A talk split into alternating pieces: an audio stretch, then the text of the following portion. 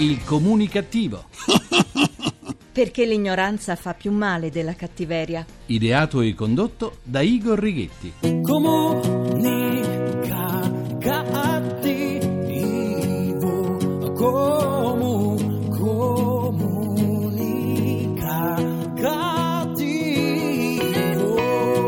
La talentuosa voce di Walter Trovato che saluto. Buona comunicazione Italia Comunicativa dal vostro comunicativo di fiducia Igor Righetti. Bentornati alla nostra terapia radiofonica del gruppo Fuori dal Coro numero 2197, dodicesima edizione. Di tanto in tanto la cronaca torna a parlare delle regioni a statuto speciale. Lo fa con una certa parsimonia, quasi una ritrosia, soprattutto in termini economici, perché in tempo di crisi come l'attuale in molti si chiedono perché le cinque regioni speciali mantengano ancora oggi tanti benefici rispetto al resto d'Italia. Dal canto loro, le cinque regioni privilegiate non chiedono di certo l'attenzione della cronaca ed è così che in alcune di esse, come in Alto Adige, si prendono provvedimenti che portano la regione ad allontanarsi sempre di più dall'italianità da cui ricava benefici. In pochi si sono accorti che il Consiglio provinciale di Bolzano, o Sud Tirolo come viene chiamato nella zona, nei mesi scorsi ha stabilito che i rifugi non potranno più chiamarsi con nome italiano. Non soltanto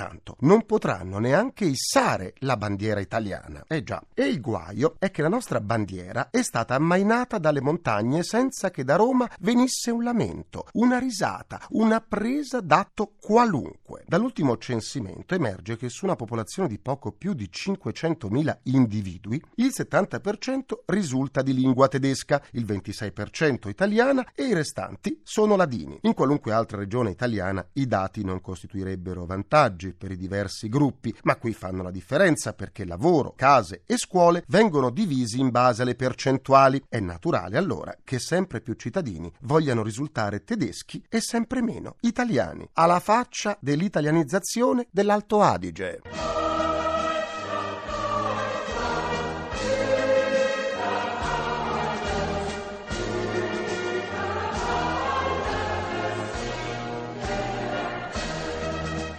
Cambiamo argomento, è proprio vero che la necessità aguzza l'ingegno, sempre più spesso arrivano notizie originali da comuni piccoli e grandi, ma più spesso da quelli piccoli, più tartassati dalla necessità di fare cassa, di iniziative singolari messe in atto da sindaci che non sanno come far fronte alle spese e alle necessità dei comuni da loro amministrati. L'ultima trovata viene da un piccolo comune in provincia di Pisa con nemmeno 4.000 abitanti, dove per reperire il denaro necessario per dare il via ai lavori di ampliamento del locale cimitero il comune ha messo in vendita i loculi prima ancora che siano realizzati, un po' come si fa con gli appartamenti in costruzione, insomma. Si paga prima, ma si gode di un prezzo da hard discount. Fa sorridere poi il claim dell'offerta che manifesta tutto il suo spirito toscano, così ben rappresentato da Benigni. Chi paga in anticipo una tomba fa un acquisto loculato. Sì, avete sentito bene, loculato. Ebbene, non ci crederete, ma l'offerta è stata ritenuta da non perdere e i costruendi loculi sono andati a ruba, dimostrando così che i comuni, anche se dissestati, hanno sempre qualche carta da giocare per coinvolgere i propri cittadini, persino alla faccia della superstizione. Ricordati che devi morire. Com'è? Ricordati che devi morire. Va bene. Ricordati che devi morire. Sì, sì, no, mo, mo me lo segni proprio. Parliamo ora del Made in Italy alimentare. Che caos! Che caos! Abbiamo ancora negli occhi le immagini degli attivisti della Col Diretti che a dicembre scaricano dalle celle dei frigoriferi dei camion provenienti dall'estero centinaia di cosce di maiale timbrate Belgio, Olanda, Germania e Francia. Cosce destinate a diventare prosciutti Made in Italy. Oh mio Dio! Eh, oh mio Dio, sì. Secondo i calcoli della Col Diretti, nel 2012 sono state importate 57 milioni di cosce di suino, il che significa che due prosciutti su tre provengono dall'estero. Il fatto è che in un paese come il nostro, che tira la cinghia, i prodotti più venduti sono quelli più economici e quelli che vengono dall'estero costano di meno. Il guaio è che non è ancora stato attuato l'obbligo di indicare in etichetta l'origine di tutti gli ingredienti di un prodotto. L'Italia è favorevole, ma la Germania è contraria e così pure l'Olanda e la Gran Bretagna, paesi in cui è presente l'influenza delle multinazionali ed è così che si trovano sul mercato mozzarelle con nomi italiani confezionate con latte polacco. Anche per quanto riguarda le etichette dell'olio, la scritta più frequente è emblematica: miscela di oli comunitari. Miscela di oli comunitari, che vuol dire olio ricavato da materia prima spagnola, greca e portoghese, contenuto in bottiglie vestite col tricolore.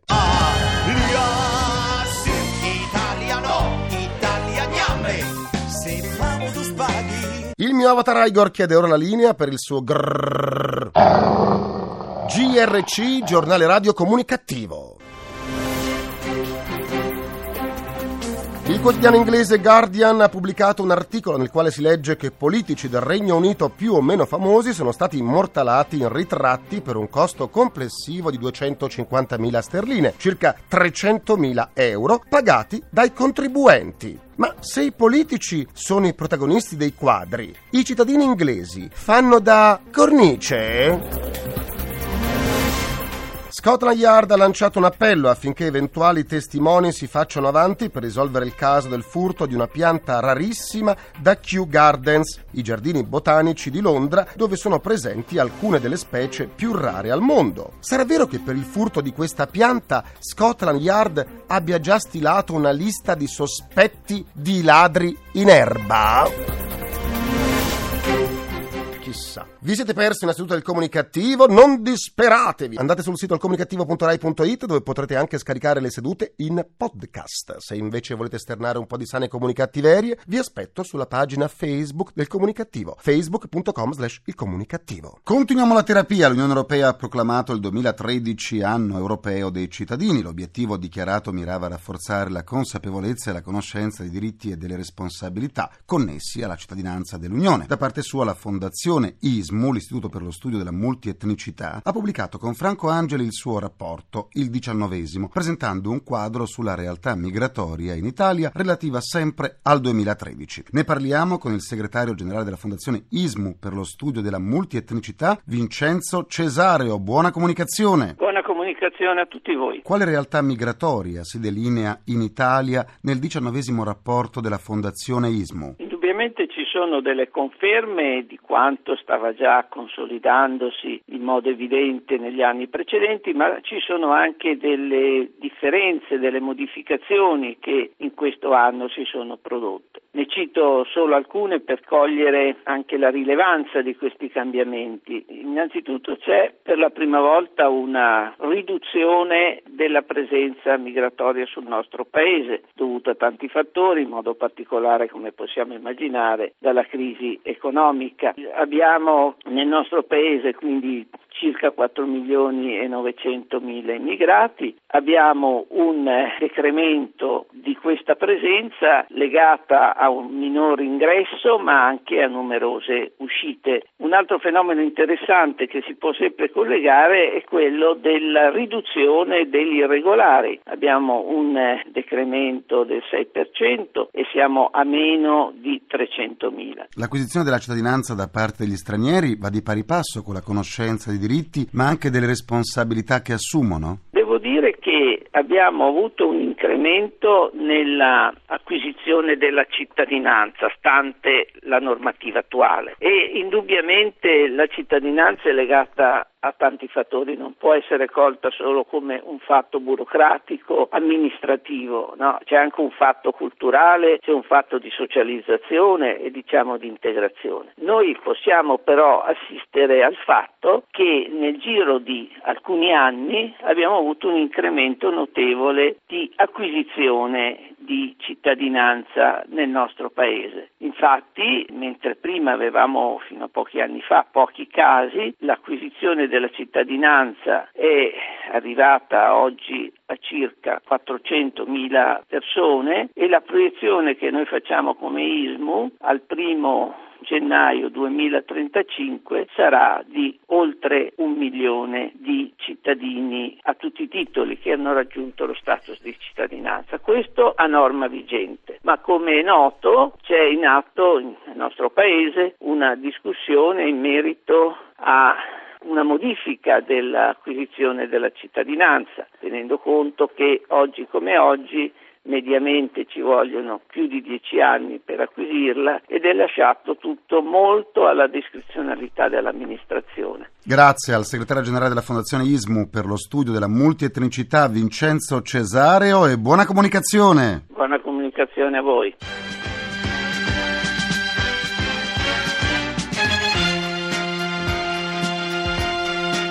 È il momento del critico radiofonico Massimiliano Lussana che ci sta aspettando. Sulla cresta dell'onda. Massimiliano Lussana.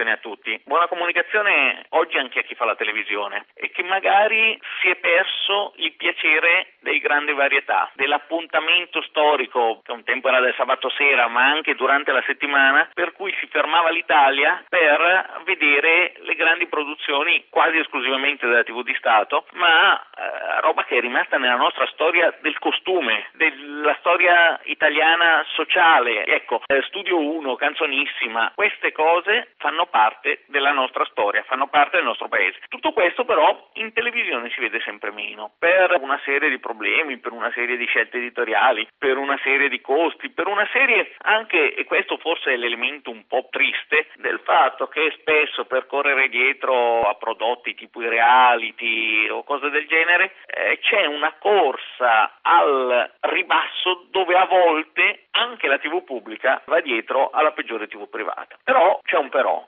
questo è un grande, grande punto di forza esclusivamente della RAI e in particolare di Radio RAI, proprio nel suo complesso, sia Radio 1 Radio 2, Radio 3, vabbè, ha una programmazione differente, ma cioè che la radio è riuscita a avere la capacità, la forza e l'intelligenza di essere supplente della televisione anche nella produzione dei grandi varietà. Mi spiego ulteriormente. Se voi oggi accendete proprio dalla mattina, dalle 7 di mattina fino alle 24, durante tutto il corso della settimana, ci sono sia showman da Fiorello a Max Giusti, sia intrattenitori che hanno anche una storia televisiva, da, che so, Lorella Cuccarini, che durante il giorno riescono a fare veri e propri programmi di varietà con gli ospiti, con le idee, con gli autori e con le esibizioni dal vivo. C'è anche il grande ospite, quello che questo mondo un po' bucolico che io vi ho raccontato e che rimpiango moltissimo personalmente della TV, dell'appuntamento storico del sabato sera, di Studio 1, di Canzonissima e di tutte queste grandi produzioni, di Fantastico, di tutte queste grandi produzioni, è venuto a mancare. Ormai spesso in TV l'ospite è veramente lì per quella che si chiama in gergo tecnico l'ospitata, cioè esce il disco, esce il libro, esce il film, 5 minuti e via. Ecco,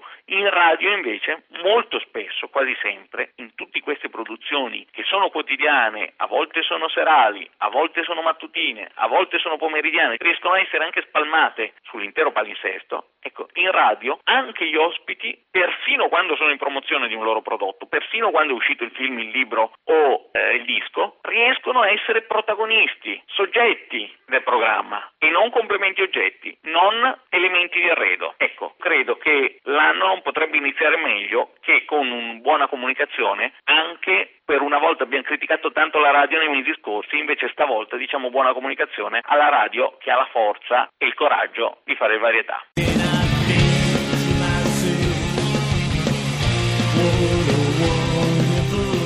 Concludo anche questa seduta con il mio pensiero comunicativo. La BCE ha annunciato la realizzazione della nuova banconota da 10 euro, più difficile da falsificare e più resistente nel tempo grazie alla tecnologia. La nuova banconota con l'effigie della dea greca Europa comincerà a circolare il 23 settembre di quest'anno. Sarà colpa della crisi se molti paesi europei vorrebbero essere in prima fila per il lancio dei 10 euro? Ringrazio i miei implacabili complici Vittorio Lapi, Valtteri Ghetti, Caro Pagliaio, ringraziamento a Francesco Arcuri. Alla console, alla console, alla console. Alla console tra gli immancabili. Folletti! Folletti! Folletti, c'è Antonello Piergentili, la terapia radiofonica quotidiana del comunicativo. Tornerà domani, sempre alle 14.44, minuti primi, secondi a nessuno. Buona comunicazione e buon proseguimento dal vostro portatore strano di comunicattiveria. Igor Righetti, grazie, vi lascio al GR1. A domani. Il comunicativo. Perché l'ignoranza fa più male della cattiveria. Ideato e condotto da Igor Righetti.